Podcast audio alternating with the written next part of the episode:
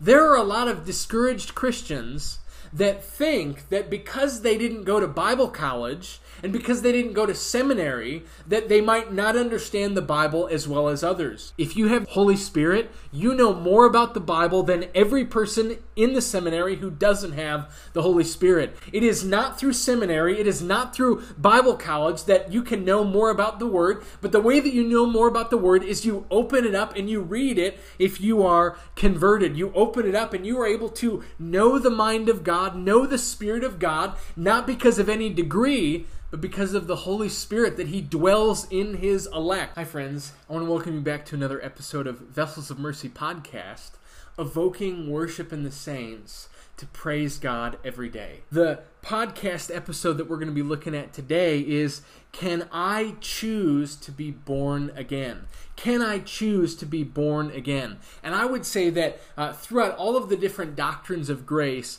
this one is probably my, my favorite. We've been looking at a study through the doctrines of grace in our Tulip series, and today we're specifically going to be talking about irresistible grace. Irresistible grace we're going to be talking about the glorious and wonderful work of the Holy Spirit in regeneration, in the causing of one to be born again, born again, converted, regenerated, saved. And I am so excited for what we are going to be talking about today. Well, I want to look today at a couple passages that I believe we can see irresistible grace clearly in these passages. The first passage is in John chapter 3. Now, if you're not as familiar with the context, Nicodemus is a he was a very spiritual and religious person. Uh, if he was to be alive in modern day, you might see him as a seminary professor, someone who has a lot of knowledge about God. But what we end up seeing here, Nicodemus is going to get a shock of his life when he comes to Jesus, and, and Nicodemus even comes in a, a kind way. He says that, that Jesus is a teacher that has come from God. He says this to Jesus. But then this is Jesus' response to Nicodemus. Jesus answered him, Truly, truly, I say to you, unless one is born again, he cannot see the kingdom of God. Now, Nicodemus had a lot of knowledge in his mind, and potentially he thought that he knew a lot. But Jesus is about to rock his world, and, and not only is Nicodemus, it's not like, oh, Nicodemus, you're going to have to go back to college. Or, Nicodemus, you're going to have to go back to elementary school. No. What Jesus is saying here is, Nicodemus, you need to go back to the day that you were born. You need to become born again. You need to go back to the beginning. You think you have a lot of knowledge now? Well, guess what? You've missed it completely because you do not know that I am the Christ. You need to get born again. And here we see a wonderful analogy for what irresistible grace is a new birth. And even as we talk about this discussion of a new birth, well, I just want to ask the question when it came to your literal birth, did you choose it? Did you choose to be born? Did you go to your mom and dad and say, hey, mom, dad, I want to be born today? No, that's silly. But the reality is, being born happened to you. And just how being born happened to you, being born again happened to you. It had to happen to you because of grace. It was it happened on our behalf. God had to cause for us to be born again. We could not have gone to God and say, "Hey God, could I be born again?" Why? Because in the same way how we didn't choose our first birth, the reality is that we could not choose our second birth. It had to happen to us. I want to come back to Nicodemus in a moment, but before we do, I want to look at another passage that talks about how it is the Holy Spirit that gives us this wisdom from above. 1 Corinthians 2, verses 6 through 16. Yet among the mature we do impart wisdom Although it is not a wisdom of this age or of the rulers of this age who are doomed to pass away, but we impart a secret and hidden wisdom of God, which God decreed before the ages for our glory. None of the rulers of this age understood this, for if they had, they would not have crucified the Lord of glory. Now, let me just explain what it just said here. that there is a hidden and secret wisdom from God. And yet it is only believers who are given this wisdom from God. But those who are not saved, those who are not Christians, are not given this wisdom. And so God has prepared this wisdom for those whom he loves, his elect. Verse 9 But as it is written, what no eye has seen, nor ear heard, nor the heart of man imagined, what God has prepared for those who love him. These things God has revealed to us through the Spirit. For the Spirit searches everything, even the depths of God. Here we see it is the Holy Spirit who reveals to us the truth of God. This is true in my own life. Before I was saved, reading the Bible was it was like I didn't understand anything, and I didn't care that I didn't understand it. There was a veil that was over me spiritually, and I had no interest in learning anything about God. And what had to happen is God had to remove the veil, and the Holy Spirit had to impart this hidden wisdom upon me, and I was able to go, Oh, I get it. God is wonderful. God is glorious. And it had to be done by God. Verse 11 For who knows a person's thoughts except the spirit of that person which is in him? So also no one comprehends the thoughts of God except the Spirit of God.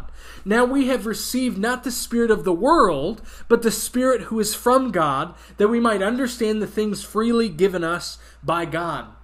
Have you ever talked to an unbeliever and you've tried to explain to them what the Bible says? And they're not only confused, but potentially they hate what it is that you're saying. Did you know that that's actually supposed to happen? The reason why they don't understand what you're saying and they hate what you're saying sometimes and they're confused by it and they don't see it as true, do you know why?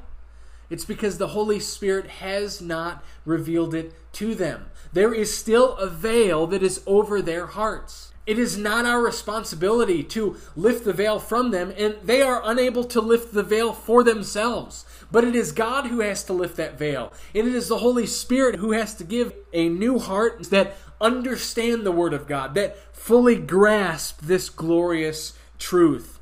Verse 13 and we impart this in words not taught by human wisdom, but taught by the Spirit, interpreting spiritual truths to those who are spiritual. Here's the reality there are those who understand the Bible, and there are those who do not understand the Bible. Those who understand it and cherish it and love it, those are those who have been born again. Those people that love the Word, it is because the Holy Spirit has given them this wisdom from God. I just want to share for a moment a concern that I've seen that I want to share with you. There are a lot of discouraged Christians that think that because they didn't go to Bible college and because they didn't go to seminary that they might not understand the Bible as well as others. But can I encourage you that's actually not a true concept.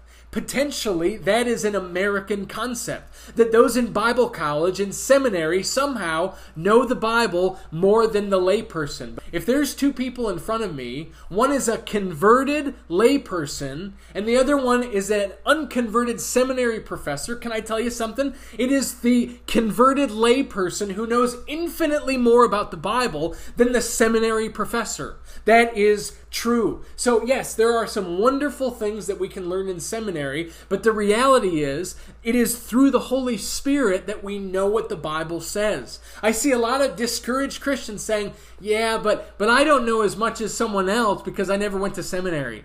If you have Holy Spirit, you know more about the Bible than every person in the seminary who doesn't have the Holy Spirit. It is not through seminary, it is not through Bible college that you can know more about the Word, but the way that you know more about the Word is you open it up and you read it if you are converted. You open it up and you are able to know the mind of God, know the Spirit of God, not because of any degree, but because of the Holy Spirit that He dwells in His elect. He dwells in those who are pleasing in God's sight, who God chose before the foundation of the world. Verse 14 The natural person does not accept the things of the Spirit of God, for they are folly to him, and he is not able to understand them because they are spiritually discerned. I remember a couple years ago, I was with someone in Starbucks, and we both had our Bibles out, and I began to see someone approaching us, and I was thinking, oh, maybe this is a believer, and maybe he's going to tell us about how he's a Christian. And he came up to us, and he looked at our Bibles, and he said, That is the greatest fiction book in the entire world. How tragic. And the reason he said that was because the veil had not been lifted for him. And it says in verse 14, the natural person does not accept the things of the Spirit of God. That person was a natural man, a natural person. Now, we pray that he was born again later, but the reality is at that moment, it was foolishness to him because he had not yet been born again. And the reality is that's God's will. Sadly, there are a lot of people that when they see a lot of unbelievers rejecting the Bible, they think, oh, the way that I can get them to believe the Bible is I have to dumb down the message. I have to dumb down the gospel. I have to use a lot of logical arguments to get them to believe the truth. But the reality is no. The reason they reject the truth is not because of their intellect, but rather the reason they reject the truth is because God has not revealed it to them. We go on. Verse 15 The spiritual person judges all things, but is himself to be judged by no one. For who has understood the mind of the Lord as to instruct him? But we have the mind of Christ. The reality is, you who are saved, you who delight in the word, did you know that it is a miracle? The unbeliever does not delight in the word of God. If you are a repenter, a believer, someone who loves the Bible, that's a miracle. Those who were born naturally, they're supposed to hate those things. It is only the elect who delight in the word, who want to obey the word. Well, let's go back to John 3. And many people who reject the doctrines of grace, what they'll do is they'll quote John 3:16. And they'll say, but but John in John 3:16 it says, "For God so loved the world that he gave his only son that whoever believes in him should not perish, but have eternal life." And what they'll say is, see, it says, whoever believes in him shall not perish but have eternal life. And I would say, absolutely, that is so true. But in the same passage, just a few verses before John 3:16, it says this in John 3:8. The wind blows where it wishes, and you hear its sound, but you do not know where it comes from or where it goes. So it is with everyone who is born of the Spirit. You see, John 3:16 is talking about belief. You see, repentance and belief are signs of spiritual life. But before you can have spiritual life, you need to have spiritual birth. You need to be born again. And once again, the reality is that we cannot choose to be born again. You say, well, how can I be born again? It is the Holy Spirit who must do it on our behalf.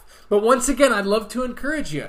If you are delighting in Christ and you hate your sin and you love the Word, you have been born again. We want to take the promises of God and rest in them. But what happens is when we look at the promises of God, we can rest that the fact that we are believers and repenters is because God has done a wonderful work on our behalf. He has caused for us to be born again because of the Holy Spirit giving us this hidden wisdom. In Ezekiel 36 26, it says, And I will give you a new heart, and a new spirit I will put within you, and I will remove the heart of stone from your flesh, and give you a heart of flesh. Notice that throughout all of that, there's no cooperation on man's part. But it is God who is giving us a new heart. It is God who is giving us a new spirit. It doesn't say, and I will give you a new heart, and this is what you must do. No. It says, And I will give you a new heart and a new spirit I will put within you. It is passive on our part. God is the one who does it. And what we do is we look at the fruit of our life and we see have we been born again? Do we believe in Jesus Christ? Do we believe that Jesus is the Christ, the Son of God? If so, we have been born again. One of my favorite passages as well is 1 Peter 1 3. Blessed be the God and Father of our Lord Jesus Christ, meaning praise God, praise God. And then it gives several lists of why we should praise God. According to His great mercy, He has caused us to be born again to a living hope through the resurrection of Jesus Christ from the dead. Notice it says, according to His great mercy. Whose great mercy? God's great mercy. And notice it doesn't say he chose and we chose. It says he has caused us to be born again. It was 0% us, 100% God. He has caused us to be born again to a living hope through the resurrection of Jesus Christ from the dead. One of the last places I want to look in the Word is how the Apostle Paul was saved on the Damascus Road. Acts 9, verses 3 through 4. As Saul, also known as Paul, was persecuting the church, it says, Now as he went on his way, he approached Damascus, and suddenly a light from heaven shone around him, and falling to the ground, he heard a voice saying to him, Saul, Saul, why are you persecuting me? Who sought out who? Did Saul seek out God, or did God seek out Saul? The reality is, God sought out Saul. And then later in Ephesians, it says, Paul, an apostle of Christ Jesus, by the will of God. Why was Paul an apostle? He was an apostle because of the will of God. God is the one who births it within us. And I would say that is also true in my own life. In my own life, when I came to faith in Christ, it was not my own will, but what happened was I was listening to a sermon on a, a retreat and while I was on that retreat, before the message, I was not saved. And by the end of the message, I had been born again. I did not turn on the switch, but God had to turn on the switch for me. It was actually while watching a YouTube video. During the YouTube video, I was born again. It was the YouTube video that's called That's My King. Google it. That's My King. It came out around 2007. Before I was watching it, I was not saved. I, I loved my sin. I was bored about God. I was bored about the Word. But then I was born again. And, and over time, I began to hate my sin. And I began to delight in Christ. And I began to want Him because He caused me to be born again. As we've looked at how irresistible grace is clearly taught in the Word, I just want to encourage you.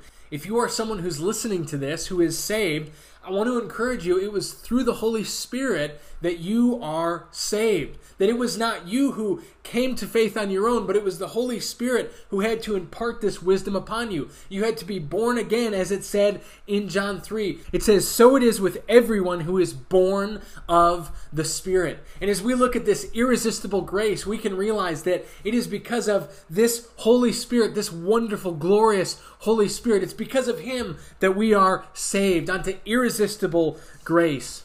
Well, I pray that you would take these truths and that you would meditate on them and delight in the Holy Spirit, that you would delight in the triune God, that it is because of Him that you and I are saved.